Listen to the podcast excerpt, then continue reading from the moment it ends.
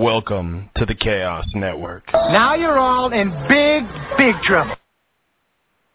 What time is it? We will throw out all kinds of sports topics. The moment Delonte West banged LeBron's mom, LeBron had every right to do whatever he wanted to do. Yeah, that's horrible. Political views. If we get rid of abortion in the United States, what happens when Bismarck Roethlisberger is uh, holding down some chick and gets her pregnant, and she can't get rid of the baby? Is that your best? Random rants and stuff. Are you supposed to record podcasts sober? I'm your I huckleberry. do drugs all my life. My life will be shorter. Hope Peyton Manning breaks his fucking arm. It's a Sunday night, and I've got three guys sitting here chilling, about ready to. I don't know. I, I Gov sent out a pic of what he was drinking tonight, and it looked like it was a fully stocked Vegas bar. Uh, Hollywood sitting here crying because of I don't know something happened to the Colts today, and I got Scotty not being snowflake. So as we get into tonight, and um, Gov slams back what he's got in front of him, Hollywood wipes up his tears, and Scotty, you know, puts together one of the most interesting interviews we've ever had on this show. Uh, just keep in mind that we are some fucking outlandish motherfuckers, so get used to what you're about to hear. So, we got everybody here tonight, which is outstanding, and we'll have another one here in just a few. But let's get the intros, shall we? Gov, how are you tonight there, big guy? I'm doing well, man. It's been a uh, a fun and exciting day. Uh, our text thread was uh, pretty lively this morning. Uh, I'm sure I discussed it some, uh, but it's been a productive day too, man. We we we supposedly have snow coming to the Midwest. Get Uh, the fuck out of here, do we? no, what the fuck is that about? Jesus fucking Uh, Christ. So I, I tuned up the snowblower today. Uh, Did you? What's her name? Not McCole. Oh, Uh, I didn't. Been Danny, I don't know. I'm not sure. uh, How we're going here. yeah. Yeah, it's nice to see the thread active today. It seemed like a few days where it was dead as fuck, but it was really good, especially during all the fucking games. So good to have, good to have you fucking on. Glad you could be here, not traveling or anything like that. And then uh, uh, Boys Town, Boys Town, you okay over there, buddy? Yeah, you know, I uh I had the other job today, so I wasn't un- you know, actually I think I'm fortunate I wasn't at home on my ass crying. But uh a little painful. Uh rather lose now and and get the wake up call though than, you know, four or five weeks from now when it's really gonna matter. So you know, I'm doing all right. All right, that was brutal, by the way. Just, just brutal. Just, yeah. Just I in got case you get the full impact, I just want you to know that was fucking brutal. yeah, the Toss wife was a salt tosser. Yeah, yeah, I the, the wife was uh shooting me updates throughout the afternoon. But uh, you know, luck can't can't be on his game every game, so or the defense or the special teams. Well, updates like that, um, I'm surprised there isn't an annulment in order.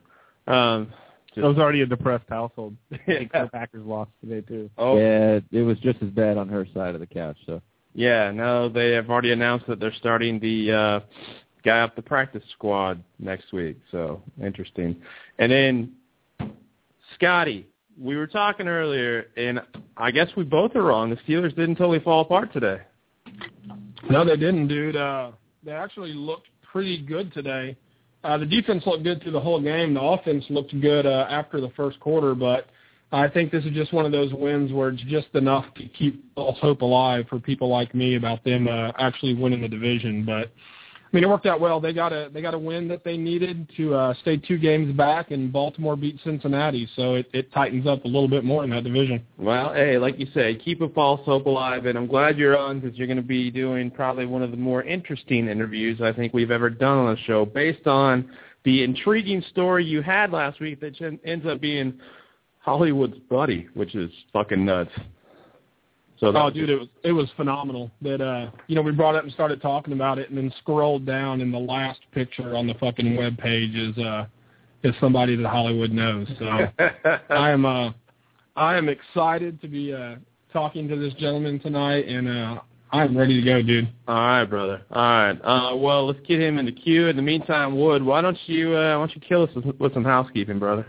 Of course, as always. So for any listeners who decide they want to join in the party this evening, you can reach us at six four six three seven eight zero seven nine three. Again, that phone number six four six three seven eight zero seven nine three.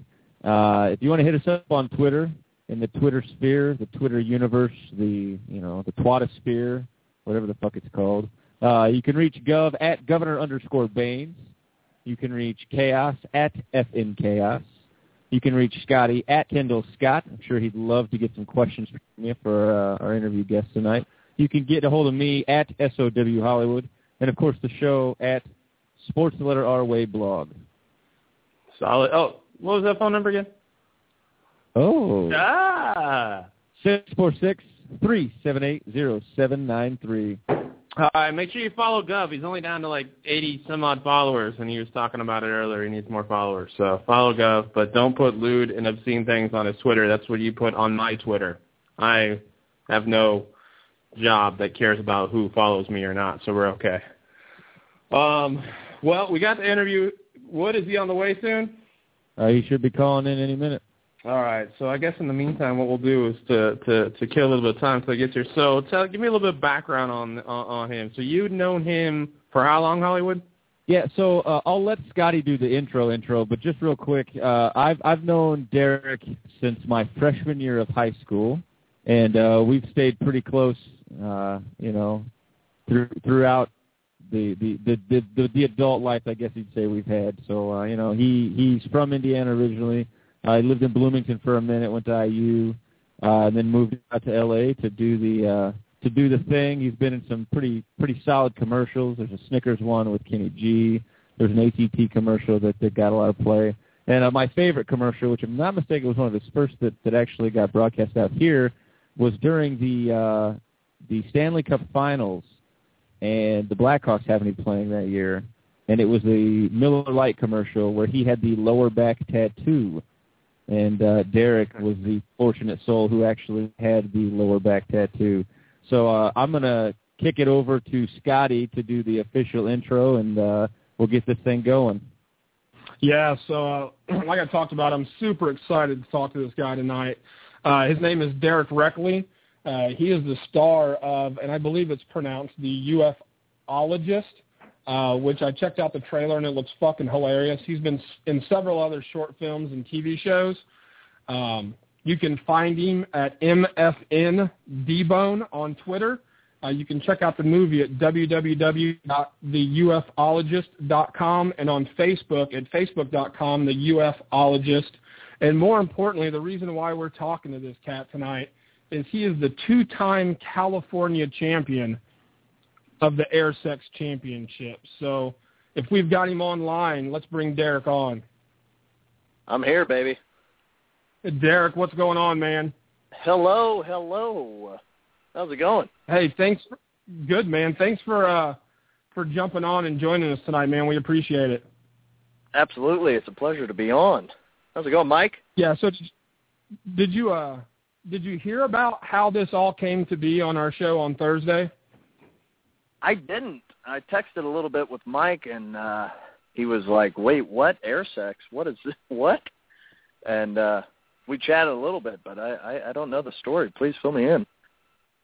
Yeah, so we were doing the show Thursday, and it was me or the governor that uh, found a website when we were looking for something of the Air Sex Championship, like the official website.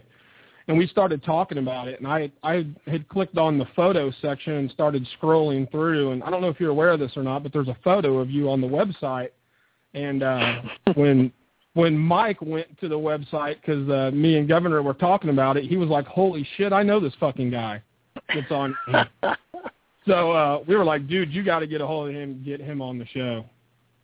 Yeah, I'm honored to be a part of this. Anytime there's a light shown on air sex, it makes me very happy. Well, let's, let's shine a light on it right now, brother, and, and get into it. So, why don't you explain to our listeners what exactly air sex is? Or the air I mean, sex it's like championship. it's like having sex, but just another person is uh, out of the room, and uh, it can be theatrical, it can be comedic, it can be dramatic, whatever you prefer. I preferred to go down the line of comedy and uh, have my way with whomever I'd like, and I, you know, I kind of stumbled into it. A friend of mine was having a birthday party at the Roxy out in L.A and I found out that they were doing air sex championships the same night, and so I was like, it'll be a great surprise to do this. I wasn't thinking anything of it. I created a little routine and uh, rocked my porn star stash as best as possible, and uh, ended up winning.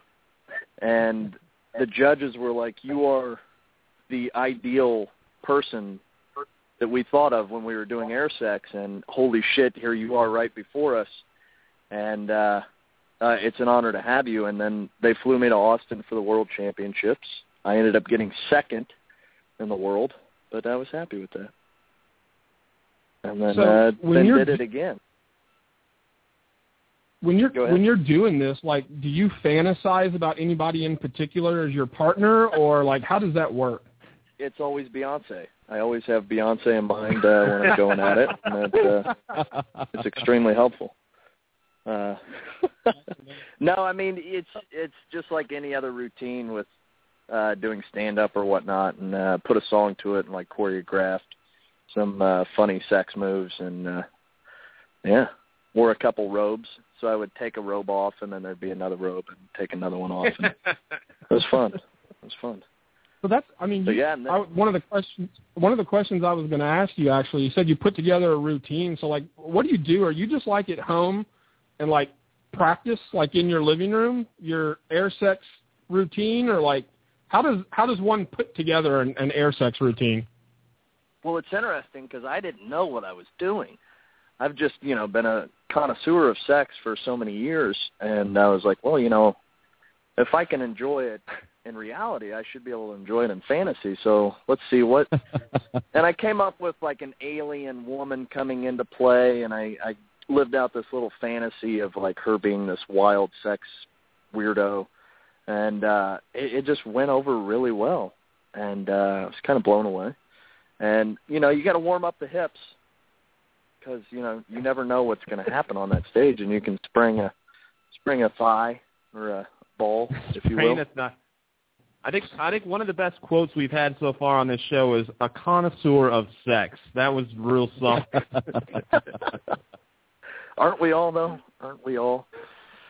I'd Just like not many to think people are so. honest. With, you know. So Go ahead, Scotty. So were you shitting your pants the first time you got on stage and did this? Because like, I don't know if there's enough alcohol inside of a bar that I could consume that would give me the courage to get on stage and do this. Well, Mike may tell you. I mean, I've been doing stuff like this since high school. I've always uh, been a fan of streaking or uh, being a little wild to just kind of test what society can take or not. And so I, I mixed like ravishing Rick Rude or maybe uh, you know Macho Man Randy Savage and kind of took that persona on. That's kind of what like the D-Bone character is.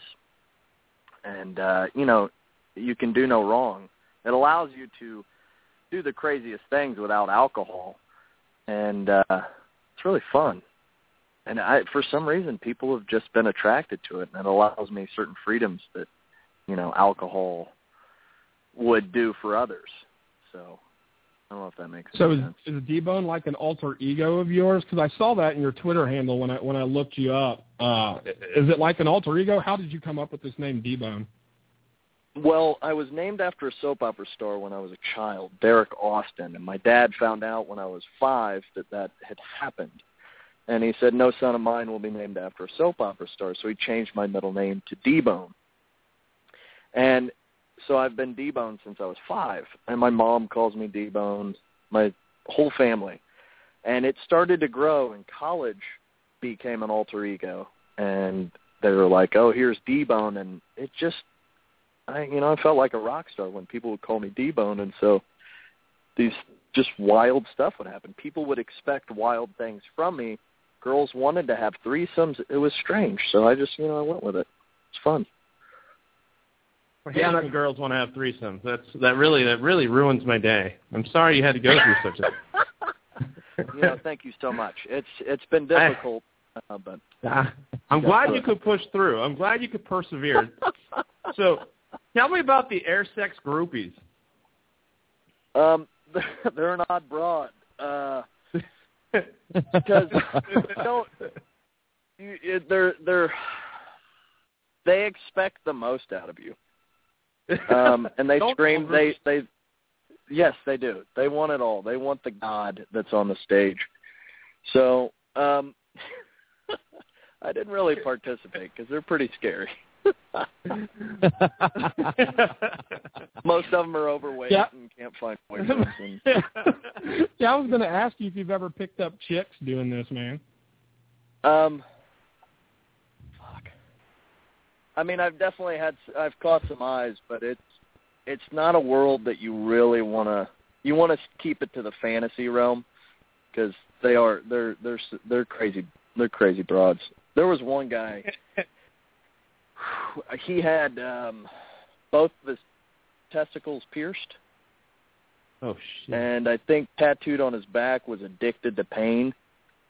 I mean, just there. There's that side of the air sex world. There's the theatrics, and then there's like the sex crazy people, and it's it, it's kind of it's it's a wild place.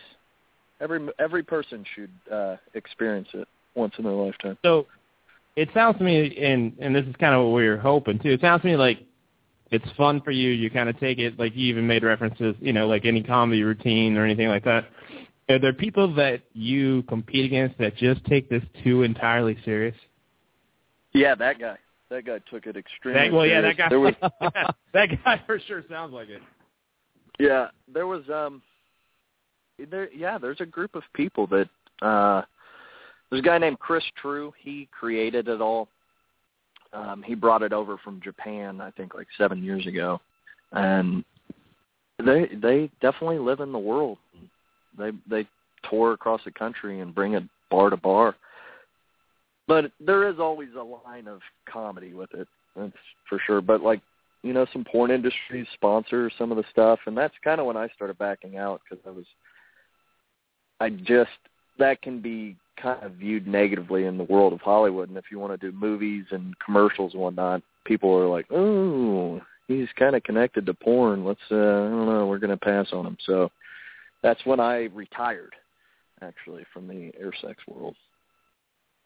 Yeah, because when I watched some of the videos, I I didn't think or I didn't view it in a, like a pornographic manner. I viewed it more as like improv comedy type of stuff. Is is more so the way that I viewed it. Right, and there are some people that take it into a different realm. So it's like, have fun with it and go about your day. I did have a company called MonthlyWhites.com contact me, and I did a couple commercials for them for their website, and uh, they turned out pretty good. They took the this it was kind of a spoof on the Viagra commercials, and uh, you guys should check that out. That's pretty good. What was Where can we find those at? Uh, if you go to their website, I think monthlyWhites.com, you can find it. All right, awesome. They're pretty good videos. They're pretty professional done.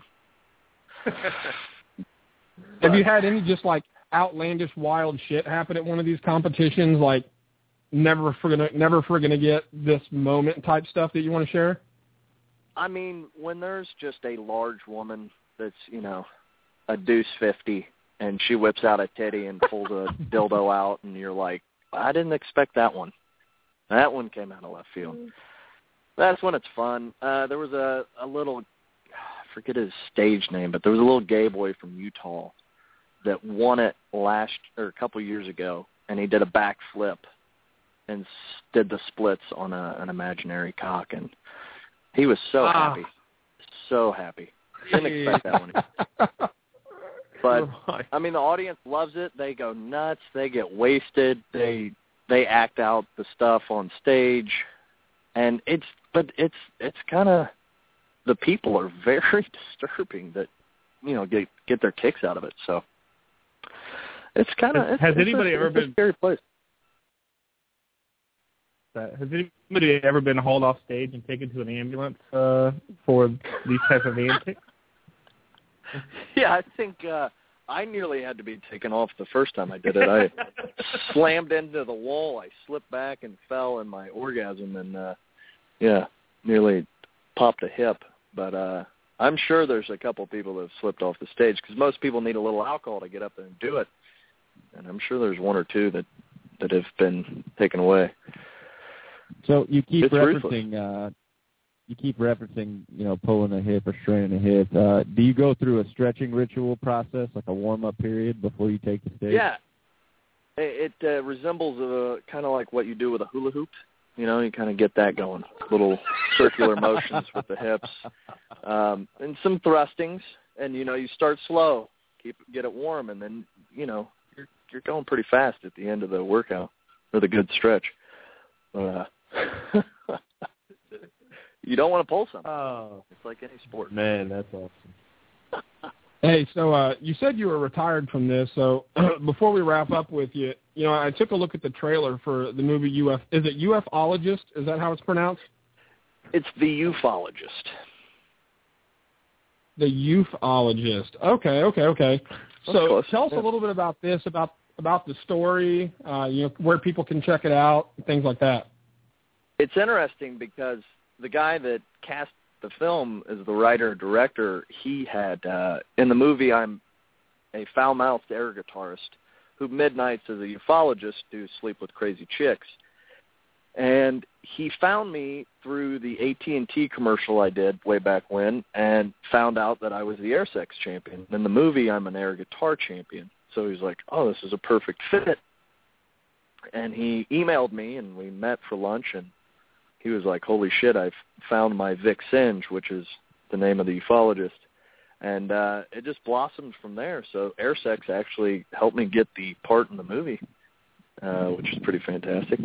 And um, yeah, it's a great movie. It's been going through all the festivals out here, and it's going to Tribeca and uh, South by Southwest next year. And it just won Audience Choice Award out here in Malibu, and it's doing really good.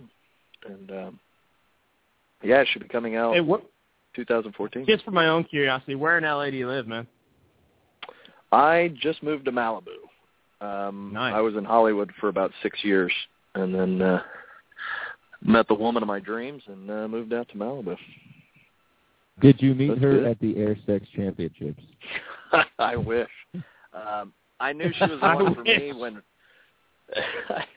I knew she was the one for me when her dad was like, "That's pretty fucking awesome right there, what you did." Like the second time I met him, he had watched my air sex video, and he's like, "You're gonna have fun with this one, baby." And uh, I was like, "That's it. That's it for me. If a dad accepts me for my air sex routine, then I'm uh, I'm in. Let's go. It's a good family for me." That- That's a winner right there, bro. yeah. All right, man. Well, dude, thanks again for for coming on the show tonight and talking to us about this. It was just such a coincidence last or this past Thursday that uh that Mike knew the guy in the picture on the Air Sex Championship site. So uh we were like, man, we got to get this guy on the show to talk about this. So, Absolutely. yeah, I'm we honored and appreciate pleased. appreciate you. Yeah, thank you so much, and uh, keep rocking it. Uh, I listened to a couple of your guys' things. I love it. It's awesome. Awesome, man. Awesome. All right. Well, uh thanks for coming on. Thanks, brother. yeah, Be good. thanks, Mike. Right on you too. Have a good night. Later. See you, bro.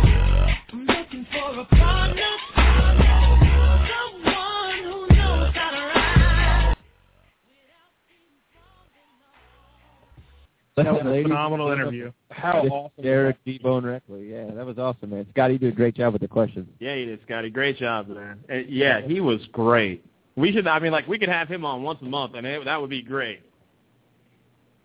Yeah, there's this game I play in my uh, other job, uh, which during meetings I like to write down things that people say, uh, and I think we all caught a few of them today. But like uh, him having to warm up the hips and how he warms up his you know, hula hoop motion. Uh, you know, and I don't know if everybody caught it, uh, but he was second in the world. I believe he said twice. Uh, which is pretty phenomenal. And then, like the World Sex Championships coming up this December, that's December 7th at the House of Blues in New Orleans. Uh, and you can get tickets on uh, Ticketmaster via Live Nation, which is pretty phenomenal. Uh, StubHub doesn't have them though, so you don't have to pay over. You don't, you don't have to overpay for those tickets. if they come anywhere within a three-hour driving distance of where we all live, somewhere centered, we have got to go see this. There's and, and yeah, and especially if he like comes out of retirement to perform. So great. Oh, it's but is any footage of his work you think on YouTube? There is. Ab- absolutely. There Is it? If Okay. you if you just go to YouTube and search um, Air Sex Champions Debo, you can find uh, one of his performances. Really? And you do want to be very specific because when you do put just Air Sex Championships in there and you hit the video, some of them aren't as nice or as fun to look at. Uh, because some of those girls in the audience he was referring to are also on stage Yeah, it, it's in a full body leotard. yeah, at the risk of sounding creepy as fuck for my research today, we'll call it. I watched several of the videos, and uh, Gov is right, dude. You've got to be very particular what you put into YouTube because there's some stuff that pops up on there that the human eye should just not see. Oh, I'm afraid. I'm afraid of what this fuck you guys had to see today, and I'm sorry you had to go through that for research for the show. You know what? It's okay. We're connoisseurs of sex as well. That was such a great line. I heard that and I'm like, how has we how have we never said that once in our life? He's he's witty as hell, man. That's- He's a good dude, Wood. Yeah, he's good people. I've known him for a long time. Chaos, could you, Chaos, can you keep up?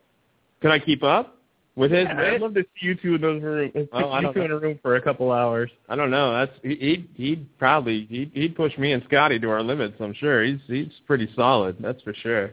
I thought you were. uh I thought you were asking if he could keep up with his air sex abilities. That's exactly what I thought was going on. I was like, damn, Gov, that's a little fucked up.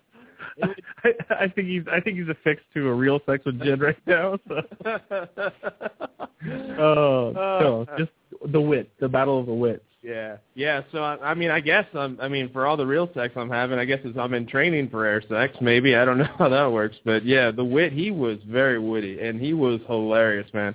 Wood, if you want to set, I know you're grabbing a beer or whatever, but if you want to set that up for like once a month, I'm down with that. By the way, um, cool. Uh, I'll and- definitely, I'll, I'll definitely invite him back on. Oh, he was great. I mean, and we can even talk some sports with him if he wants to. We don't always have to talk air sex, but I'm sure he would. uh He would have us busting up the whole show. Um, any other thoughts, boys? All right. I want to know what his view in Malibu is. Yeah, I, wa- I like. I used to play volleyball right up. Uh, anyway, never mind. I'm gonna. Uh, let's start. Let, let's get this shit going again. This is another public service announcement. Did you just tell me that eating pussy is going to give me cancer? Yep. Oh, goodness! God is going to be my DMAS. But as they say in the U.S. Navy, there is no wrong hole. Getting a little strange on daytime TV.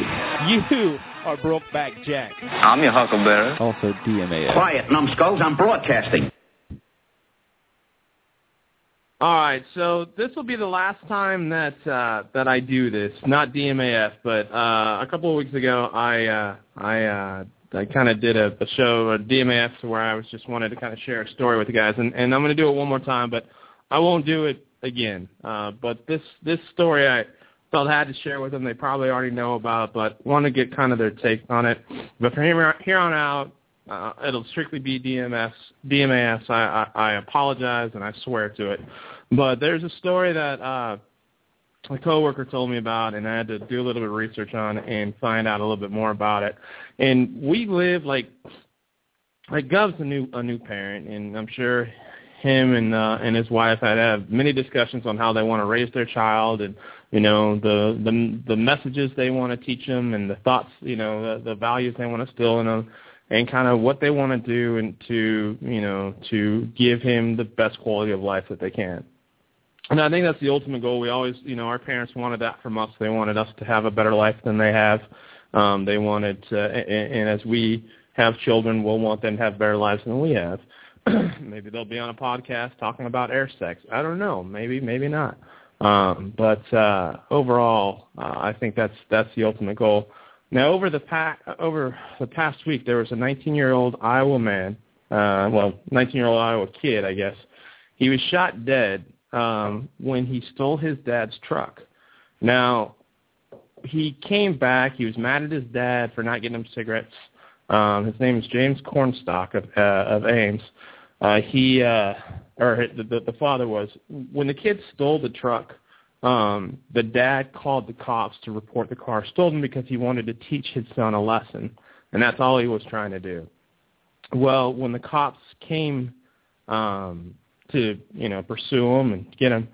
Uh, the kid just kind of went off the deep end. He hit a parked car. He backed up into a police car. He kind of um, just just got unruly and didn't have a weapon on him. But what ended up happening was a cop unloaded uh, uh, into the cab because of all this and shot him. I think it was six times and ended up killing the kid. And I can't imagine how the father must feel because all he's trying to do is teach his son a lesson to you know of of you know what you what's right and what's wrong and this ends up happening and i'm not sure if this is excessive force i would say it is uh but i, I don't know Mean, we can we can always point fingers at the cops you know i mean scotty um you know, you and I do the demo all the time, or I still do 41 shots of that uh, Springsteen song where, you know, off-duty cops end up shooting a kid when he's pulling out his wallet, and he ends up being an innocent kid. I mean, stuff like this, Trayvon Martin, things like this happen all the time, and I just my heart goes out to the father who was trying to teach his son a lesson, and there's no way in his wildest dreams could he have envisioned anything like this happening. And the fact that it went, you know, as wrong as wrong could happen. It's just, I just didn't know if you guys had heard about it and just wanted to bring some attention around to the show because shit like this happens all the time, and it's just scary to think that we are the only ones that can teach our kids or uh, the lessons that we want to teach them and can't, I don't know, almost rely on anybody else. So that, that's it. I just wanted to share that with you guys. That, that's yeah. So I read I read some of this uh, and, and I'll tell you, it gets it gets pretty bad when you start to read some of the the fine print of the actual scenario where the the dispatcher can be heard apparently in the recording telling the officer who ultimately shot this kid and killed him to back off. He's getting towards the campus. Like we don't need to press this anymore. Uh, you know, we know who he is. We know what the situation is. Just back off and, and ultimately it, it it ended up in this kid dying. And, and when you read some of the reports, they say that the, the officer had every right to kill him because he sideswiped multiple vehicles. He, we're lucky that no one was killed and all this other bullshit. But like, it, it when is enough enough? You know, and we, and we talked about the the cop who ran over the dude uh, who was who was getting chased. Uh, I think it was in Florida that that happened and, and we talk about you know officers who who shoot and kill a dog in California um, that that's trying to protect their owner who they put in handcuffs for for what we saw from the video no real apparent reason like you know sometimes people take it too far and it's unfortunate that, that too too many times the person that takes it too far is supposed to be a you know a keeper of the peace yeah it's scary i'm going to tread cautiously but because uh, I don't know the story as well as the two of you. Uh, but based off of what you guys have told me today, um, you know, I, I personally believe that, you know, we can't criticize the police too much uh, in these situations. One, uh, they're charged to do a job, which is a tough job. They're underpaid, uh, mostly underserviced in terms of resources, uh, and and they're put in these situations where uh, this kid was putting people in danger, uh, and he is driving a vehicle, which is a deadly weapon. Uh, so, you know, I still put it out there that that's okay. You know, that the cop did what he was supposed to do in order to slow this kid down, prevent him from going. It sucks that this kid died, but the truth is, is he could have hit multiple people. Uh, you know, if he's sideswiping cars, he definitely could have hit people uh, which then who do we feel bad for? So let's, let's just build that story out. Who do we who do we feel bad for at that point in time? Uh, you know, do we feel bad for the kid anymore?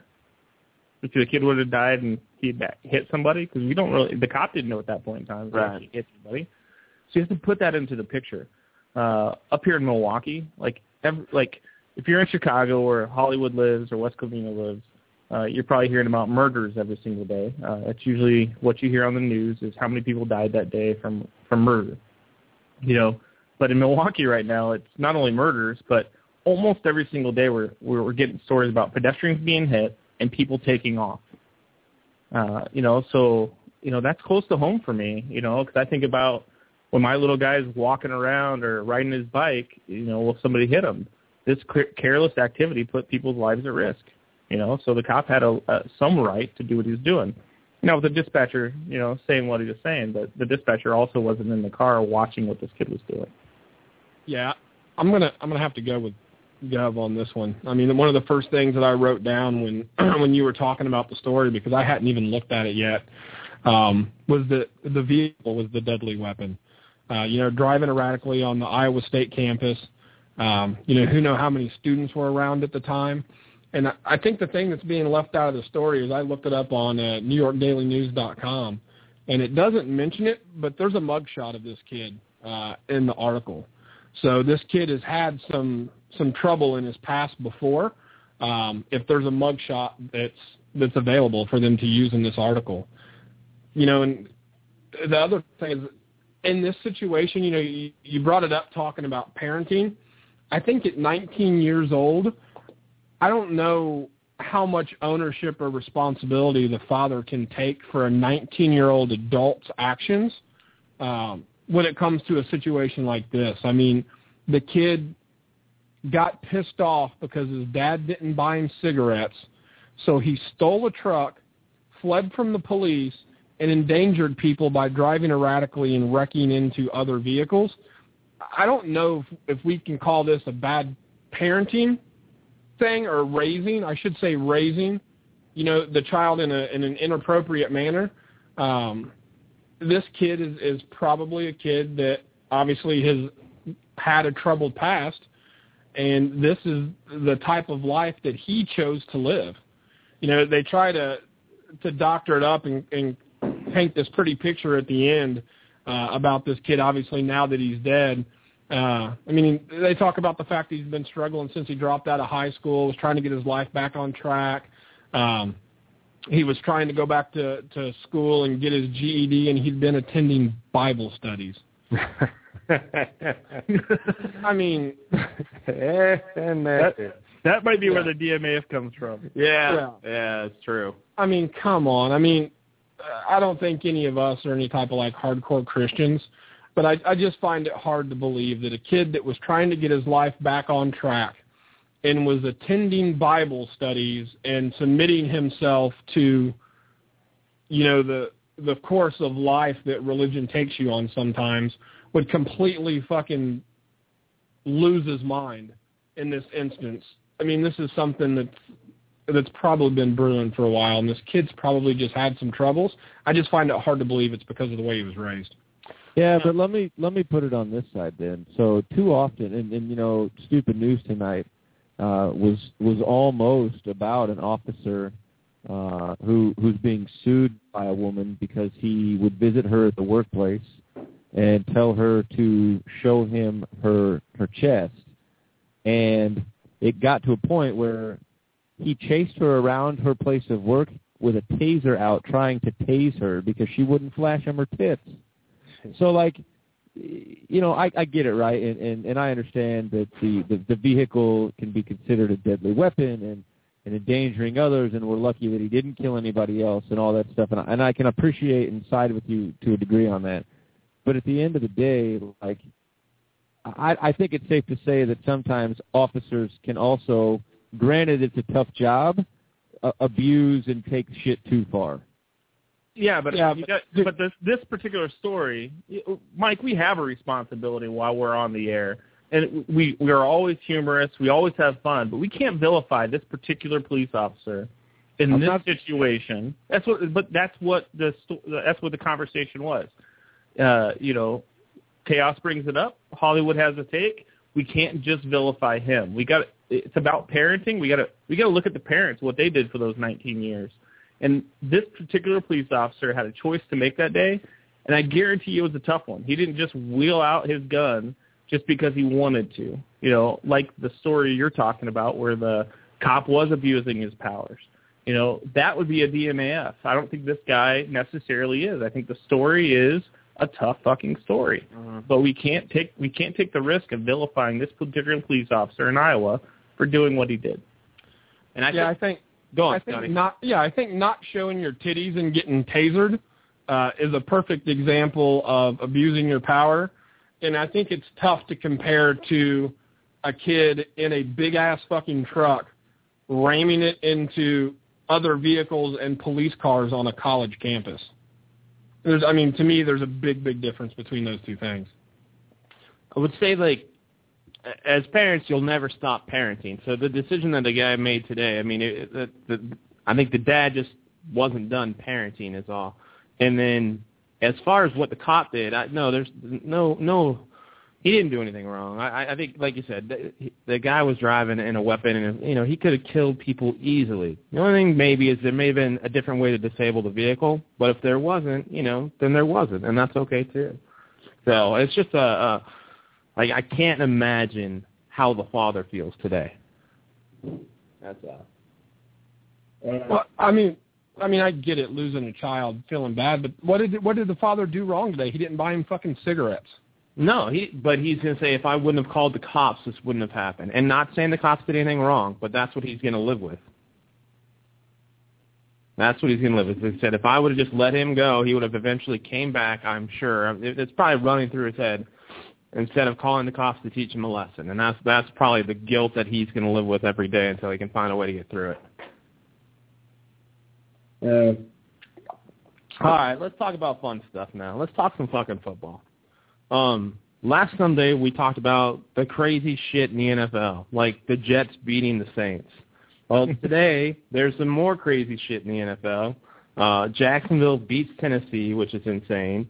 Fucking the Niners go down at home to Carolina, and then uh, I forget uh, Hollywood.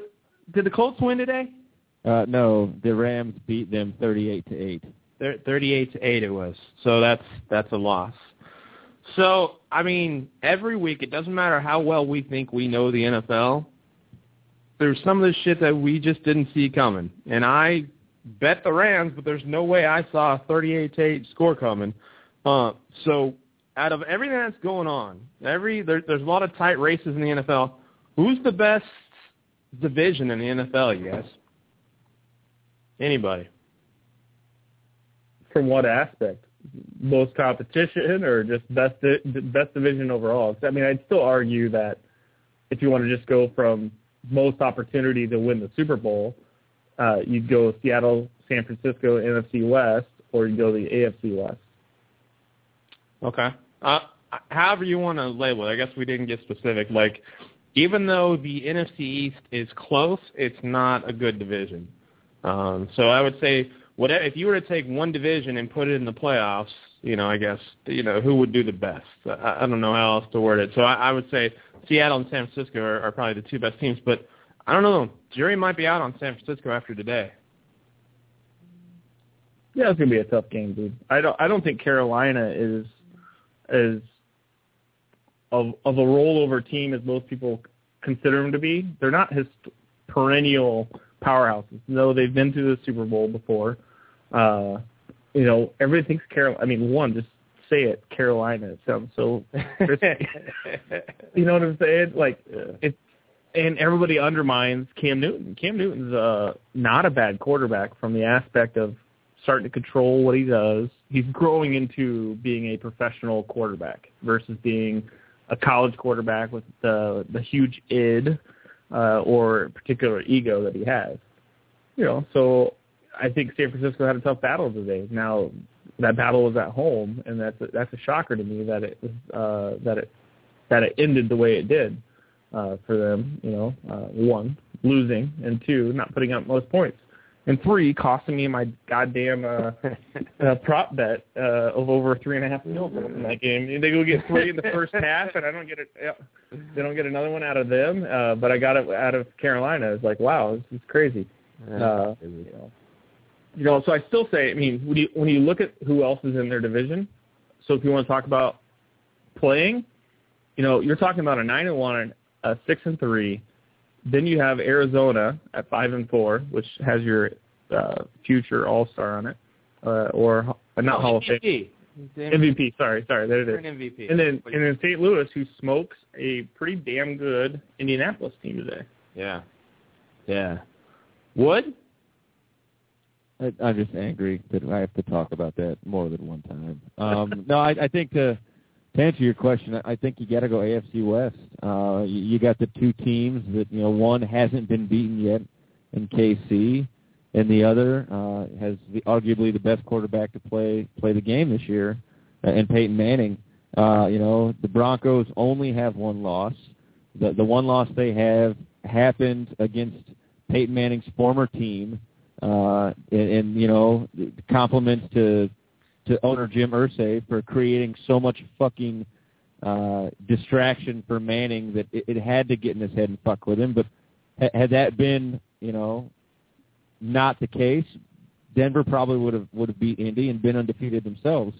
So so when you talk about what's who's the best division in football, uh, you know I get it right with uh, with San Diego or with uh, Seattle and, and San Francisco, but Seattle hasn't looked great the last three weeks. Now, granted, they're they're still putting wins together, but they haven't looked great. Um, and got off to a slow start against Atlanta today, who's just dismal. And uh, the Niners are finding ways to lose games. Uh, you know, as they did today at home, they only scored was it nine, ten to nine was the final score.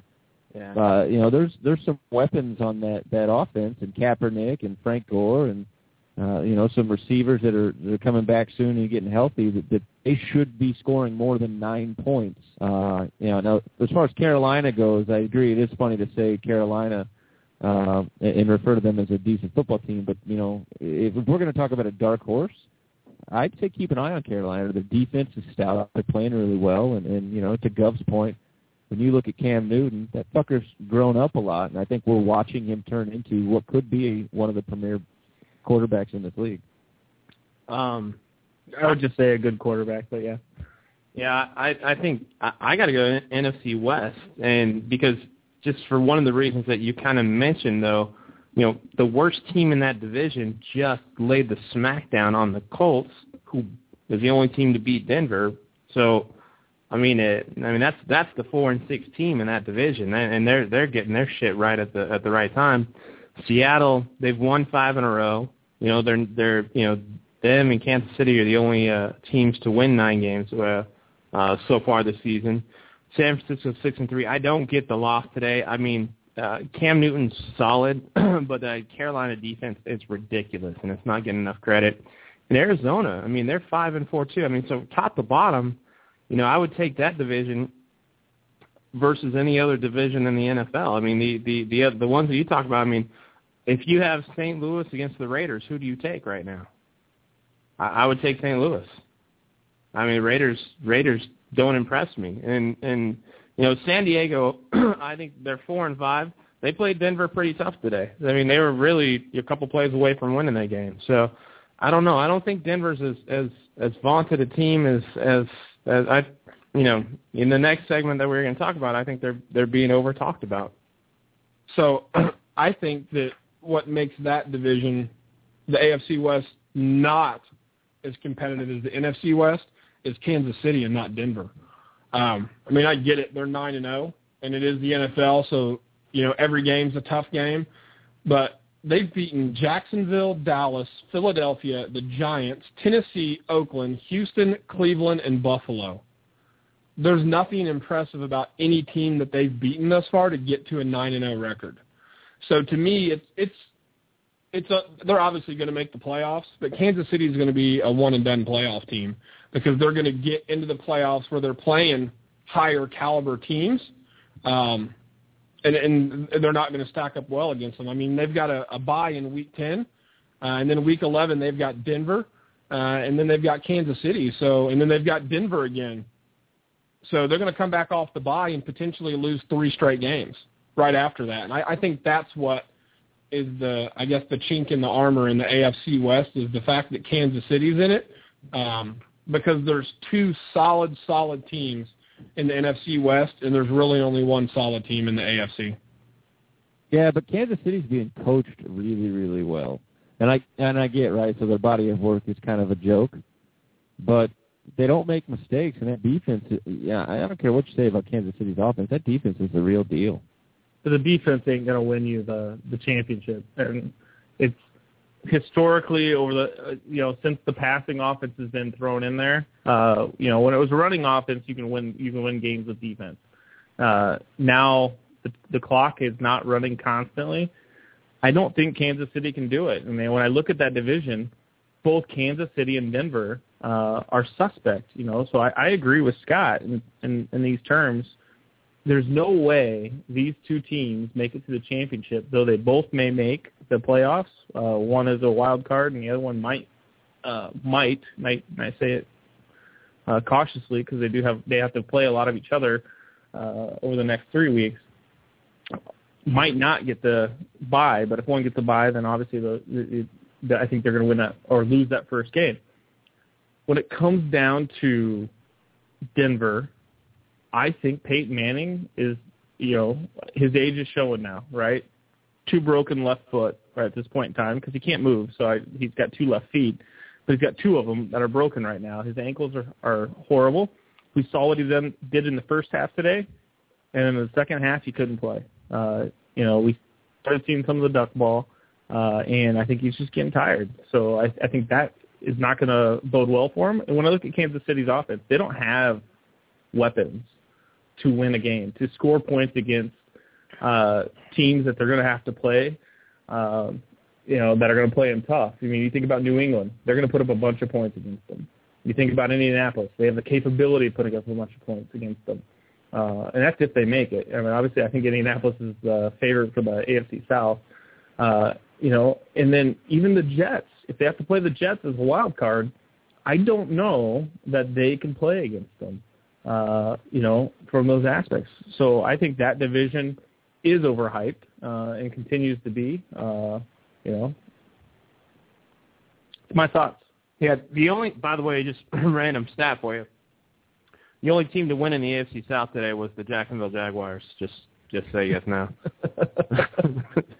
throw it out there again? Yeah. Can I, can I, can I twist this on its ear? Can I just talk about what I think has now become uh, the second worst division in the NFL?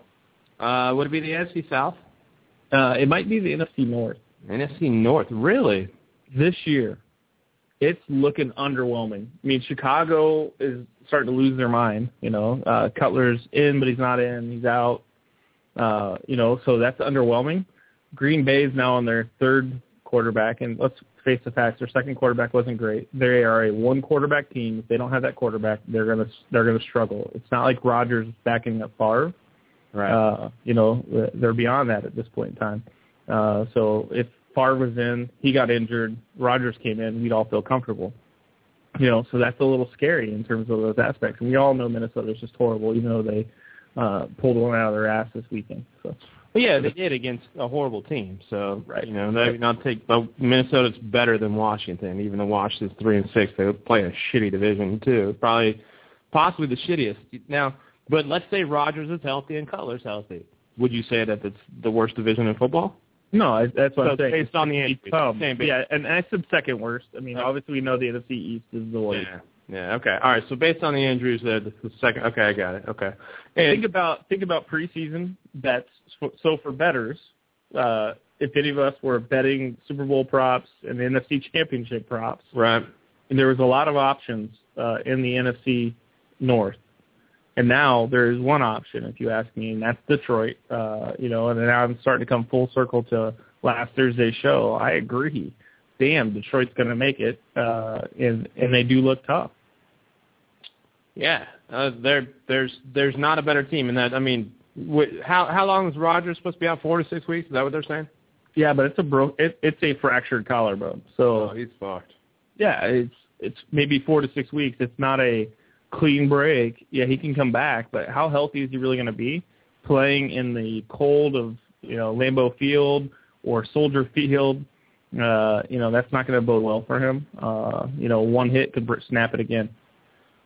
So they are um, three games, or uh, uh, they're two games back. It looks like, and they have.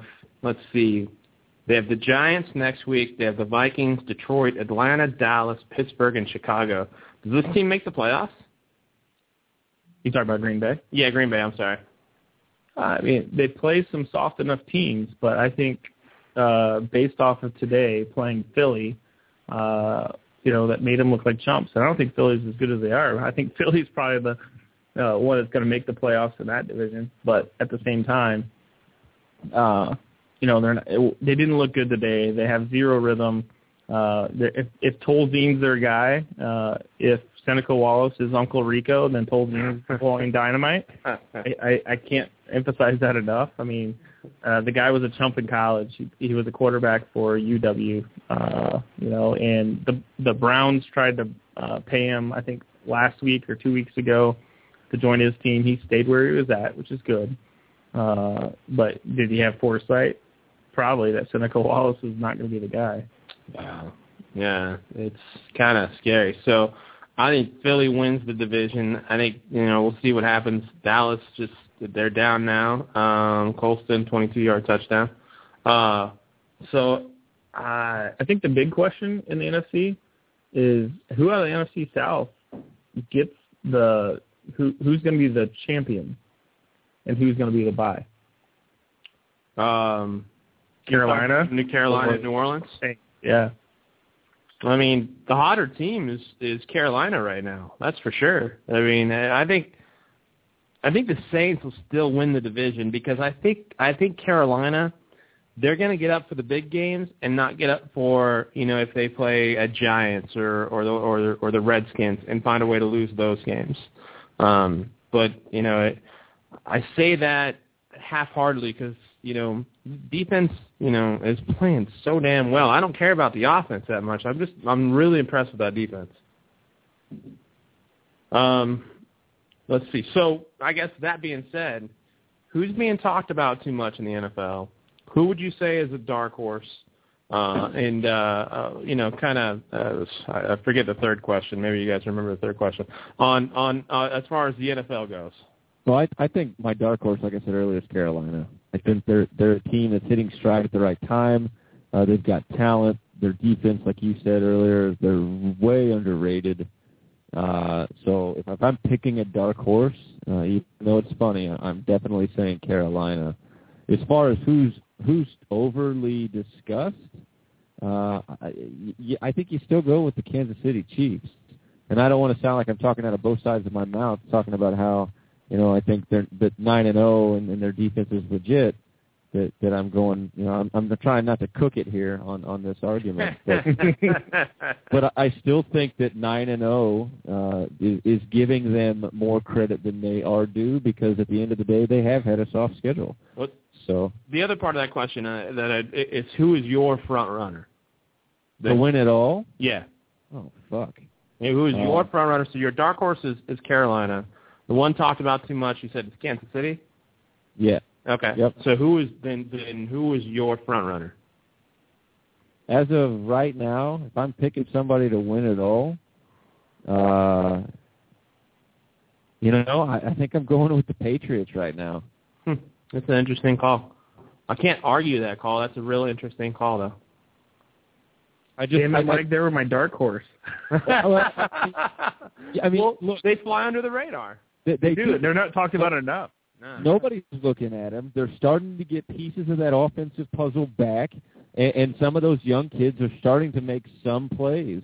And when you got Tom Brady running the offense and Bill Belichick making the decisions that he's making, and their defense has, has kept them in the games, they haven't been as good as they've thought uh, they should be. But but at the end of the day, New England is is almost laugh, laughable right now uh, from a a powerhouse perspective, and I think that just gives them even more momentum to go out and win football games. But New England's always been a team that can make no names names. Uh, you know, like Deion Branch and those guys that you know a lot of people didn't know who they were, and they they made them in the past.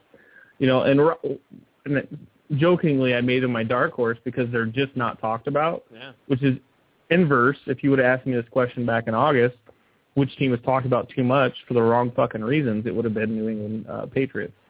Uh, you know, because everything was going to be about how they're going to be so bad and how they couldn't win. Uh, and they're proving that wrong. They're seven and two, and nobody's talking about it. Uh, they're they are in a, a division that has a lot of distractions. You know, Geno Smith was, uh, you know, not a favorable pick uh, in a lot of people's minds, and he's playing okay. Uh, he, you know, he's he's had some games where he shined and had you know did what he did, and he's also in the division with Miami, who obviously isn't all in the news right now. You know, so I think that's why I picked uh, them to be my dark horse. Who's talked about too much? Uh, it could it could go a bunch of different ways, but obviously, you know, I I think it's Denver. Um, I think that everybody believes, uh, you know, just just looking at my conversation today uh, around Peyton Manning with uh, a friend of ours, Nick and Callie, uh, you know, it was he and I were just chatting it up about our matchup because he's got Drew Brees and I've got Peyton Manning. I said, don't worry about it. I said he'll score 35 points in the first half, which he came close to doing, and then the second half he'll fumble twice and get an interception. Uh, didn't didn't quite come true. He didn't fumble twice, but he certainly didn't shine. Uh, you know, I think he finished in fantasy world uh, with about 33 or 34 points total, which is right around where he was at halftime, uh, or not, you know, so not too far off. So he didn't, he can't put two quarter or two halves together. He puts two quarters together, mm. and that's all he's been doing lately. Uh, and I think they're talked about way too much because they've got so many weapons. I mean, you think about uh, their one through four option from a from a receiver standpoint. They they would beat any team with that. You know, you you put their matchups together. Uh, and then you look at the running back options. You know, Montee Ball starting to get uh, a lot of touches now, uh, and Knowshon Moreno just seems like he just blasts through the line uh, like it's non-existent when when he's running when he's running the ball. So they're talented, uh, you know, uh, from that aspect. Their defense uh, is got a lot of big names, and I think that's also why they get talked about, but not so talented from being able to stop points from going on the board. And that's where they'll get beat because I don't think they're going to outscore other teams. I think they'll get out to a lead and can't keep it. I think the the, the thing with with the Denver's, I don't know, the, the people are trying to figure out about Denver that Baltimore did in Week One is you've got to press the receivers. If you don't press the receivers, the man is going to throw for seven touchdowns. But if you don't, if when you play press, and that's what San Diego did to get did today, 28 points is still a lot of points, but it's not Peyton Manning throwing seven touchdowns, and that's what kept uh, Denver in the game today. I mean, there was a, you know, I think Denver punted four or five times today, which, you know, a couple weeks ago we thought would have been unheard of, especially against San Diego's defense, who, you know, they they're not the best defense in the NFL. So if if Denver plays a team like Seattle, Seattle blows them out. Uh, well, maybe not blows them out, but Seattle probably takes it to them.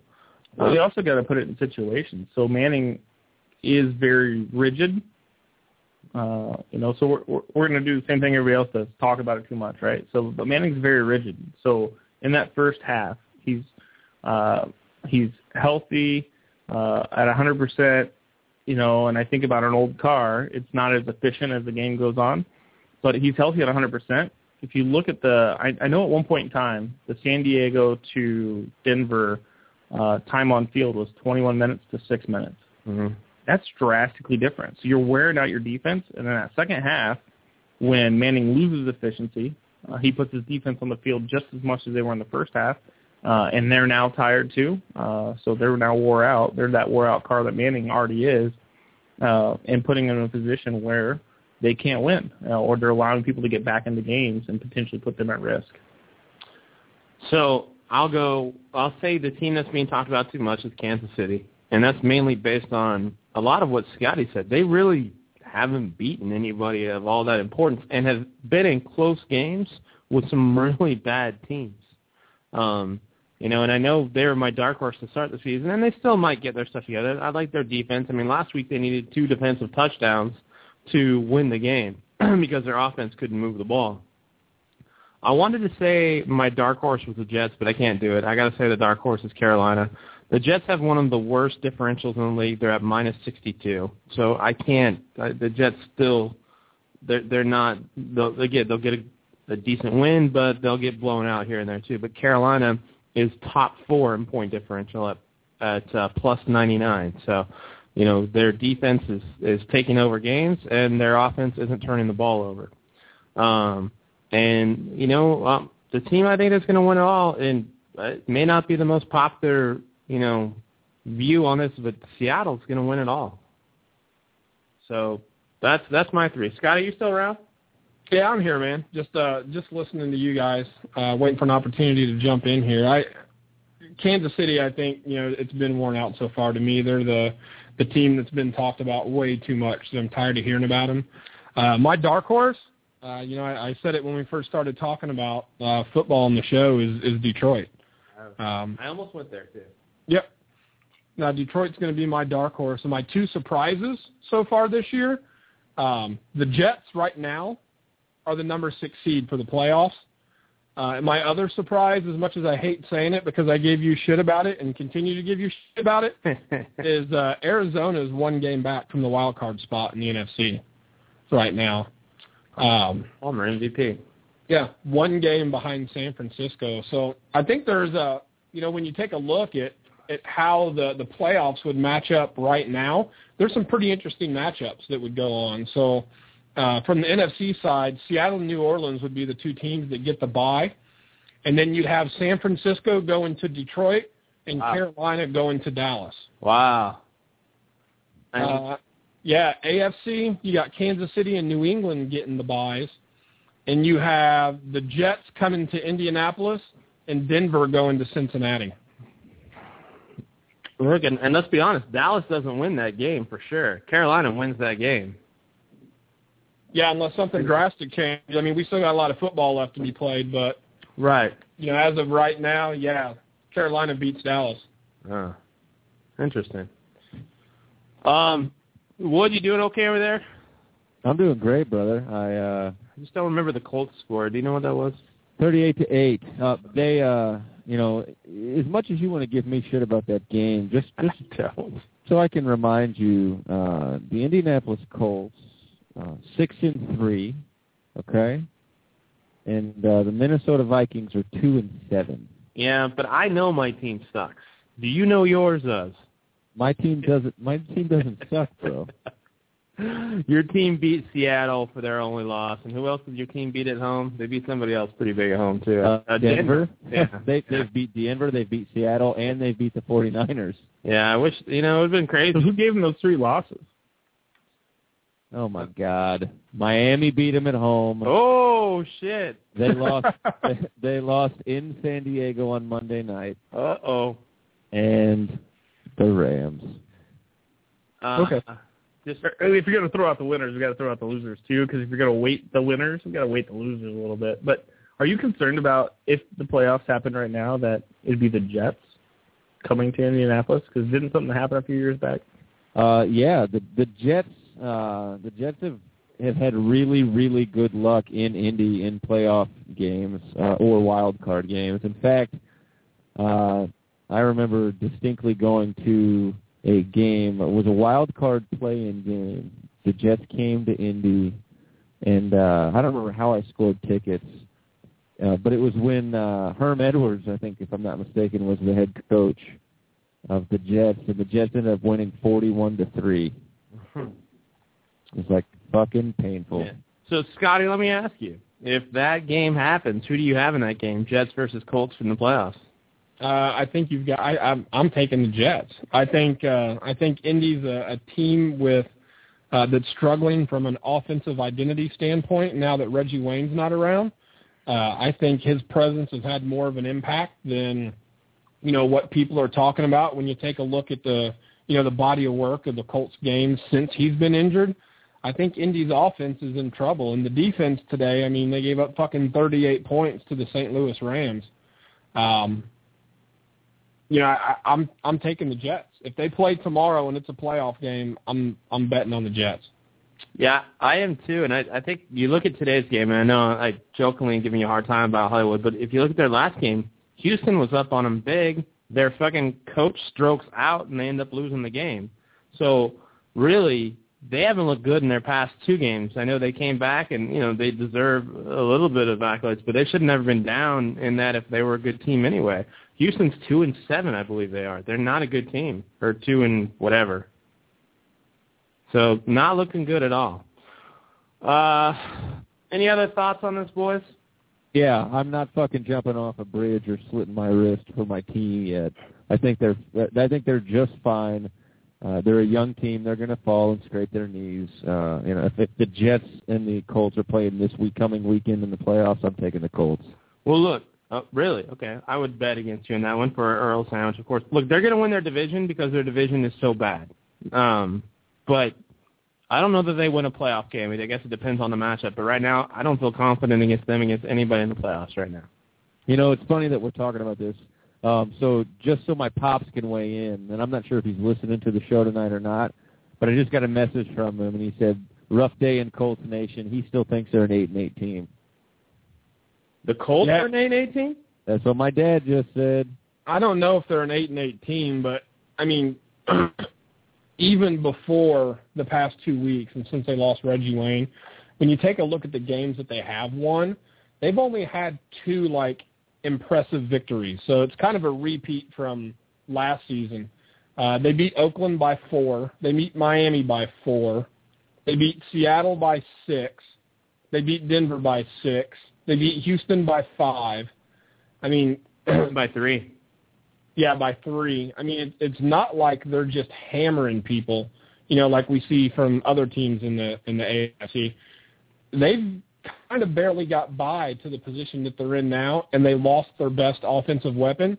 And to me, the trade that they made now for Trent Richardson, when you take a look at Cleveland and you take a look at Indianapolis and how they're both playing, uh, Cleveland made off like fucking bandits in that trade because Trent Richardson isn't doing a goddamn thing for the Colts right now. No, he's horrible. And if you look at the Colts' next four games, they legitimately could go one and three. They've got Tennessee twice, Arizona, and Cincinnati.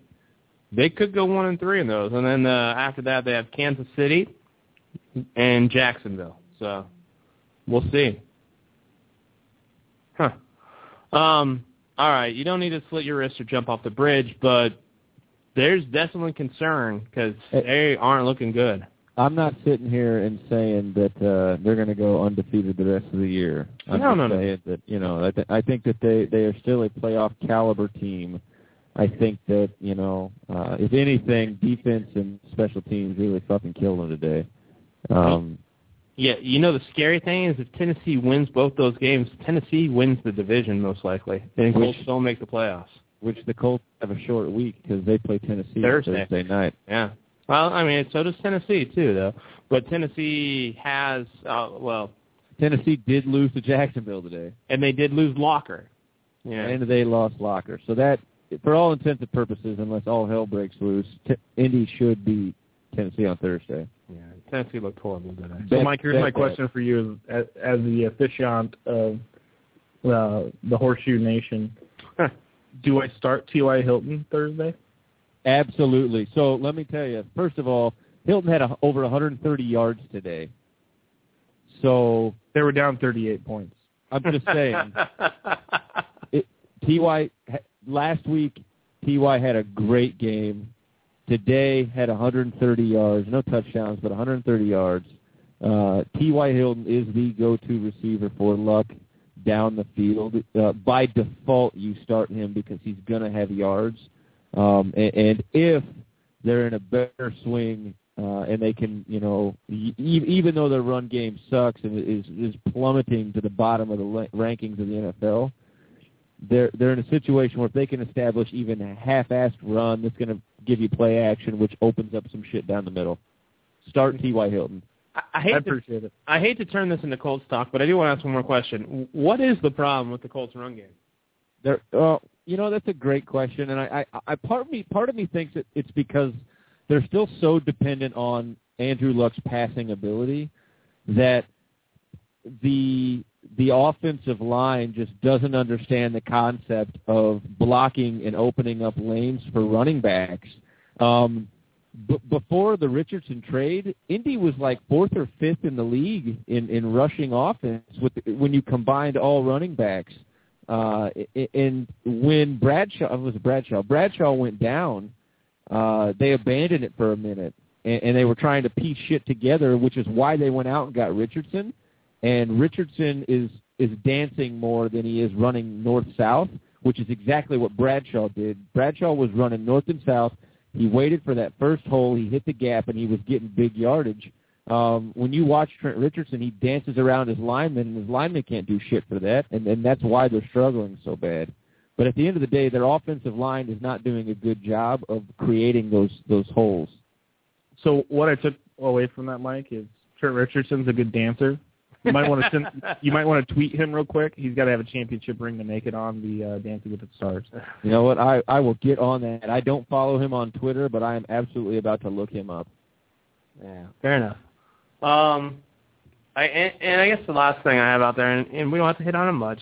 Um, you guys have any thoughts? Any other thoughts? I guess on the incognito and Martin scenario that's going on out there. Um, any of them? I mean, Gov, you made a comment about uh, some of the players' takes today, uh, which I thought were pretty insightful. Um, so we'll start with you if you have any. If not, it's okay. We, we're, we're filling up a pretty good show.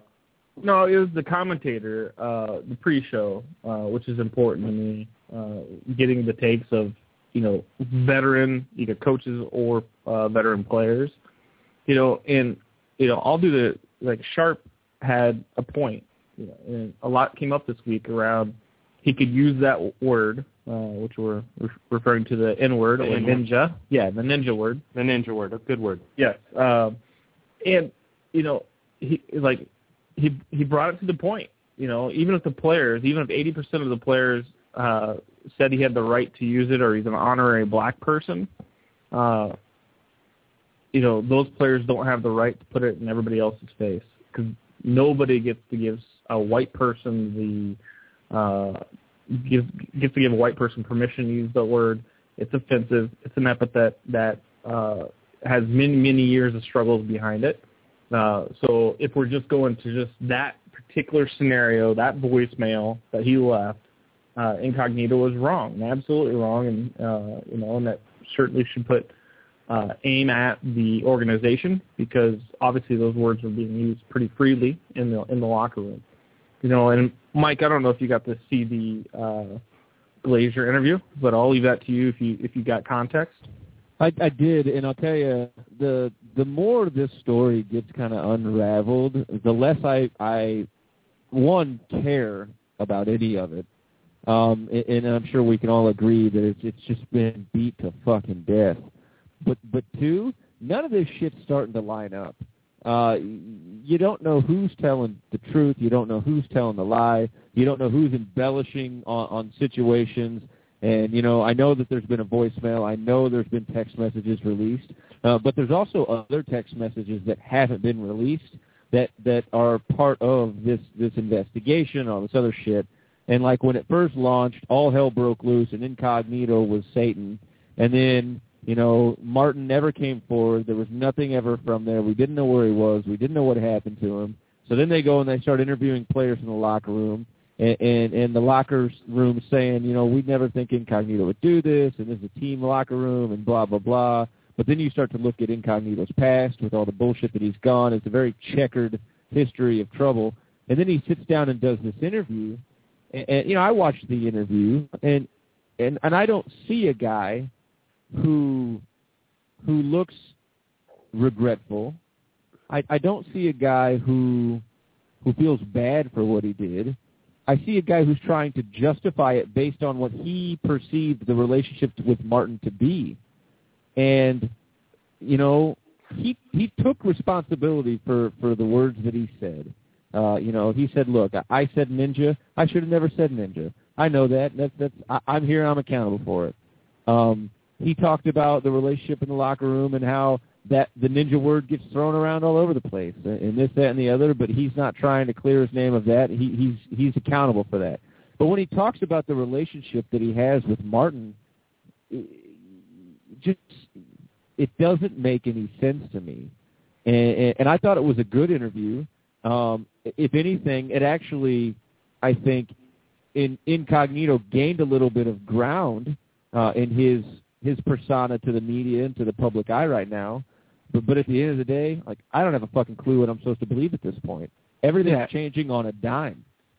And for our listeners, just to give additional context, so three days after Martin had left the team, there was two texts specifically. One said, "What's up, man? The world's gone crazy. LOL. I'm good though. Congrats on the win." This is after their after he left the team and made uh, Miami had won the game.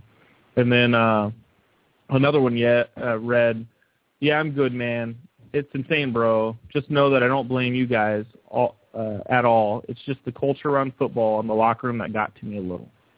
Those were from Martin to Incognito after he'd already left the team. Yeah, I'm, yeah, I'm I'm just I'm kind of done hearing about it. I just wish like something would happen to bring some sort of closure to this.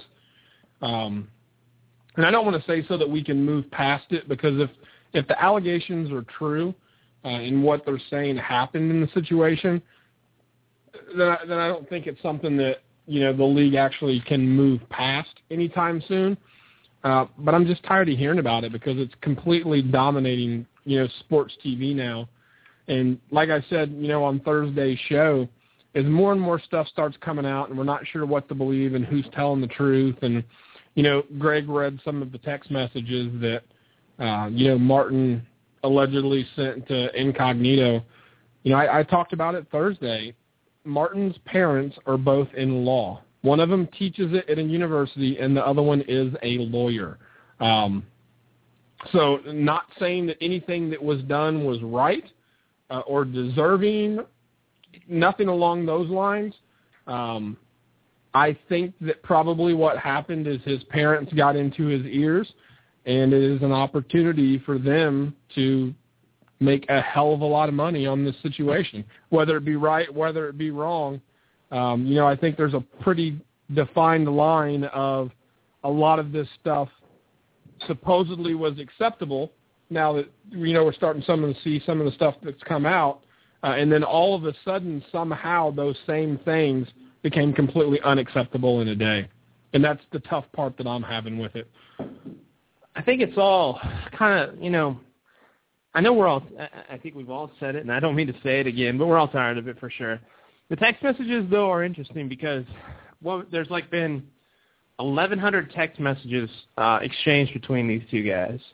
So it's not like they weren't friends or that uh, you know um, they didn't have some sort of understanding in the relationship or friendship, I guess, of of uh, what's said and what's not said, and that it came out now and didn't come out, I don't know, preseason or or or that he didn't just turn to incognito and say, hey, you know what? It's not cool if you say that to me. You don't need to punch the dude in the face. Just it's not cool if you say that to me. And then I don't know that incognito would have changed it or would have done anything different.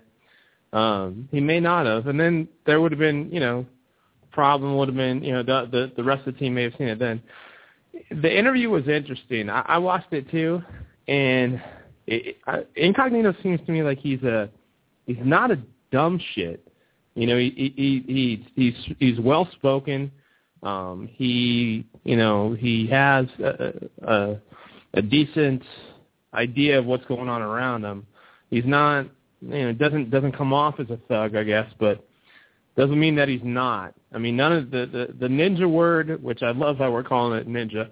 Um, you know, how often do you think that's said by somebody who is white in a locker room? I bet it's said as you know, uh, not as much as the African American athlete, but probably pretty close to it. We're, we haven't been in a pro locker room, we don't know, but that would be my guess. And nobody turned around and said, "Hey, that's wrong" at any point. And I know, so so I think there's there's definitely a problem in the Dolphin locker room, and there's a big problem with Incognito. But I think I think there's not enough blame being laid on the owners, the general managers, and the coaches for that matter. I, if the coach doesn't get fired, it might be a shame, you know, for not laying a better foundation because there's no locker room in there that wants to be like that. So let me ask you: Do you wait to the end of the season to fire the coach, or do you just fire him now?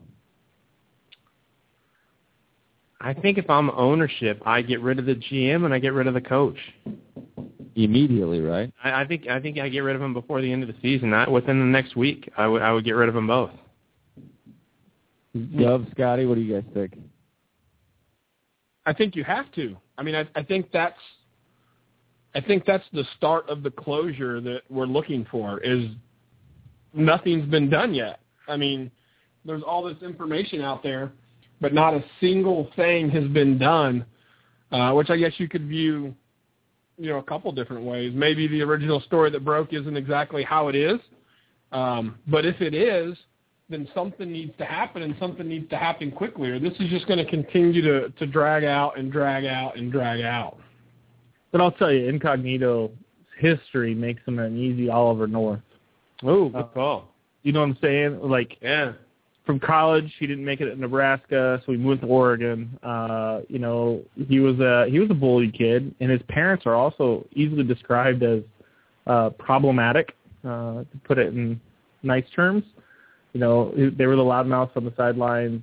Father and mother are both referred to as psychotic in many many articles. Uh, you know, uh, po- published by reputable uh, newspapers at this point in time because only the reputable ones actually have newspapers anymore because there's, There's no hundred digital. There's the Sports Our Way blog site. Unreputable, right?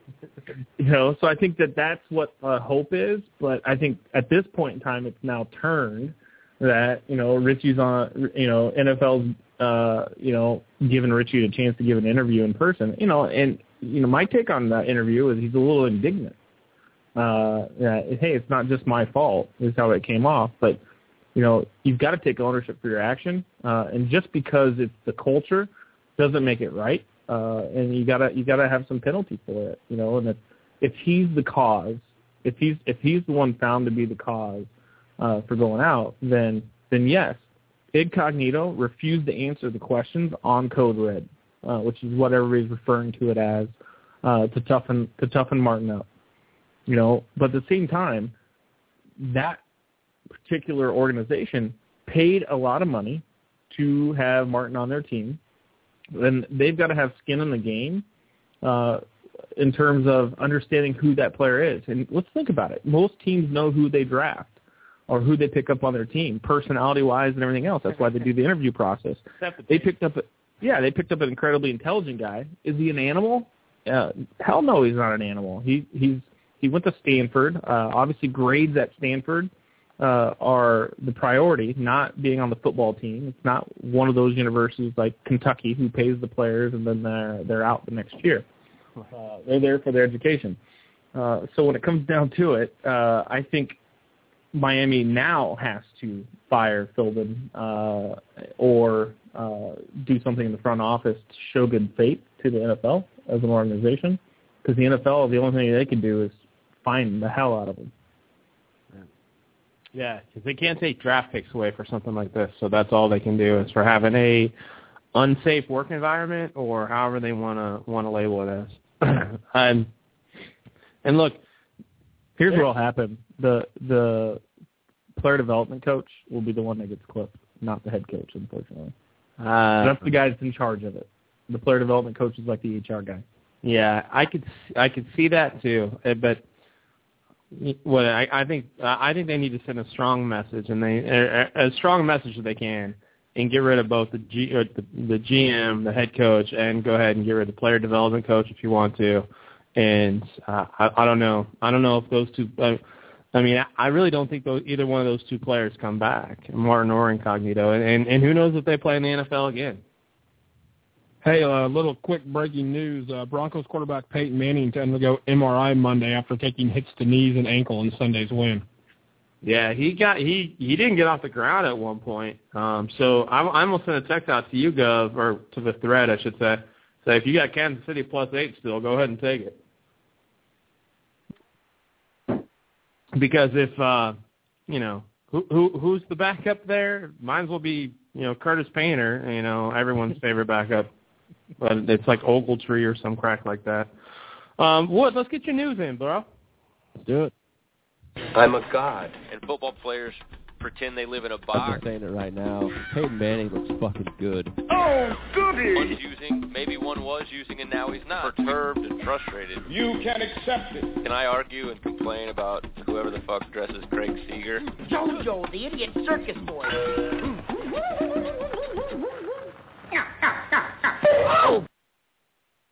All right, so it's only fitting that today's show uh, started with topic of conversation being sex, and will it will in fact end with sex. However, as everyone knows, it wasn't physical sex; it was air sex. So tonight's weird news revolves around um, sex with a foreign object or two. or two. And I read. Edwin Toberger- Tobergerta, I'm going to spell it for you so you can all Google it. T-O-B-E-R-G-T-A, sentenced to 11 months for with a pool raft, also had sex with a pumpkin. Consider this his jack-off lantern. Edwin T. of Hamilton, Ohio, is now famous as the man caught having sex with a pool raft. His sentencing hearing this week offered a little insight into his uh, proclivities. One thing that stands out, however, he once pleasured himself with a pumpkin. Edwin was sentenced this week to 11 months in prison for defiling the inflatable raft. He committed the act in June in front of multiple children. At an earlier court session, Edwin pled guilty to public indecency. This is the second time Edwin has been caught uh, with any inflatable pool toy. Uh, the same thing happened apparently in 2011. Uh, so when you look at his checkered history with the law, occurred in 2002 is when it began, when he was arrested for allegedly uh, diddling an inflatable pumpkin that was part of a Halloween display. At his court hearing on Tuesday, Judge Charles Charles Patter called Edwin's actions lewd, obscene, and something society is not going to tolerate. Edwin apologized in court before being sentenced and said, quote, I do want to apologize for my actions. I'm sorry. I'm ready to get my life together and quit all this nonsense. He was he was with a pumpkin, so he was trying to fuck the guts out of the pumpkin. I mean, he, fu- he fucked an inflatable Halloween pumpkin oh, inflatable. I, I didn't hear the inflatable. as well as a pool raft. Should I just state the obvious real quick? Yes, please do. There's not much difference between that and an inflatable like Yeah. blow up doll. So Yeah. Yeah. Well. just doing it in public in front of kids is what the difference is here. Yeah. Somebody needs to send this dude a memo and include the word flashlight involved in that because there's other toys that are probably a little bit more comfortable than a pool raft thing, doohickey. Did you say that he did it in front of kids? Uh, correct. Jesus. Let me let me tell you what I, I I think I figured out my Halloween costume for next year. Uh, I'm going to buy a small pumpkin and cut a hole in it. Instead of it being a dick in a box costume, it'll just be a dick in a pumpkin. Just make sure you're wearing like the prison suit or California Penal Department or wherever he's from, uh, with his like with his inmate number on it. Like I'm trying to figure out how this goes down. Is what got- I'm well- trying to figure out. So Have you looked at the guy's mugshot yet? no, no, no, no. I don't. I don't care if he looks like Charles Manson or Pee Wee Herman. like, like he's. Is, is it, did this happen at a swimming pool? Did it happen at a Halloween party? Does it say? It does not say. They were two isolated incidents. They didn't happen together. But he fucked these latex objects in front of kids both times. Uh, no, th- the the article says that the uh, the pool raft was in front of children. The the pumpkin it does not say whether or not he had children in the area when he did it. So like, like he's just swimming in a pool, and we're we're gonna hope that it's a private pool and this isn't happening like a fucking public swimming pool somewhere. And then there's all these kids around, and all of a sudden this idea pops into this guy's head that he's gonna take his dick out and fuck a pool raft. like this is what happened. Is this what I'm understanding? That's the gist of it, bro. I, I don't know what to say. I, I mean, I really don't know what to say to a situation like that. I mean, th- obviously this guy needs a lot of fucking help. I sent you his mugshot, just so you know. That's rough too. Holy shit! I don't know. Kind of interested to hear about the uh, cop who tried to tase the woman for not showing him her tits. I mean, either I- way, it's I gave you I, I gave you the gist of it. no, no. Either way, it's good, man. Uh, that guy, he looks, he does look like he came from Matt, Manson's family, bro. And he only got 11 months for this? Yeah. Where the And- fuck did this happen at? So you Well, all know It was in Ohio. So you all know that uh, people who fuck inflatable pool toys are also called looners. Looners. It's called a looner fetish. It's a, a looner fetish. Well, goes back to the old phrase. It's hard to say pedophile with dick in your mouth. You don't do that shit in front of kids. That's for goddamn sure. Jesus Christ. The wife find this one, bro? Uh, no, this was on me tonight. Nice. Uh, the, the wife definitely laughed and said, "That's a good one, though." Yeah, it is. Dude's fucking crazy. All right. Her, her Uh, favorite part of the story was uh, jack off lantern. Yeah. no shit, right. All right, good show. Final thoughts, Wood. Let's start with you. Everyone, Google Air Sex Championships tonight, please. Uh, you know, Scotty said it best. If they're ever in a central location, it's definitely a must go for us. Uh, at least Google it and check it out because it will make you laugh your ass off. Uh, the wife and I watched uh, a young lady get pretty freaky on the dance floor, and she was so creative that at one point she pretended there were two cocks in her mouth. So uh, definitely Google it and watch at least one video because it's funny as shit. Healthy imagination. Gov? Uh, going down the same line, uh, obviously, as everybody would love to be a connoisseur of sex, uh, if you are imagining that you're with Beyonce, please just don't tell Jay-Z. Uh, and secondary to that, if you live in the Dirty South, December 7th at the House of Blues in New Orleans, uh, that's where they're having the World Championships. Nice.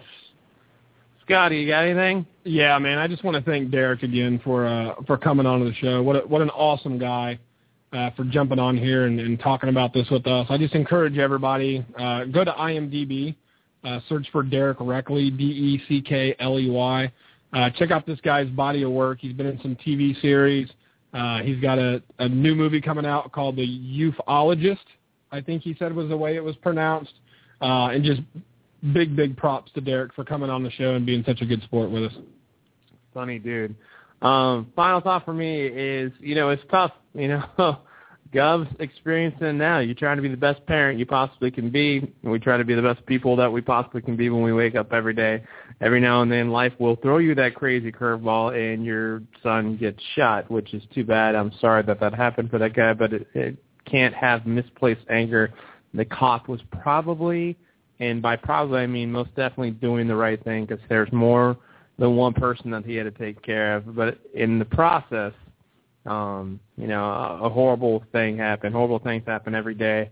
We're just lucky that we can get on here and do this show, talk a little bit of shit, have a little bit of fun, and have somebody uh, in one moment where we're talking about air sex, the next moment we're talking about DMAF, and we end the show, uh, of course, talking about being a connoisseur of sex. So, um, you know, just uh, just uh, live each moment uh, as best you can. Have some fun, smile, make somebody else laugh, and uh, for the love of God, please don't have fucking sex with anything inflatable.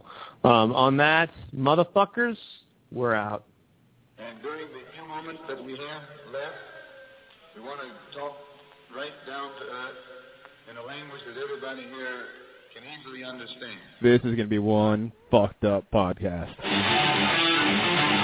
And we've got players now coming up limp. AP in football. This is a guy who's broken down. You don't know the power of the dark side. I believe in karma, man. Seriously? You fellas been doing a bit of boozing, have you? Sucking back on Grandpa's old cough medicine?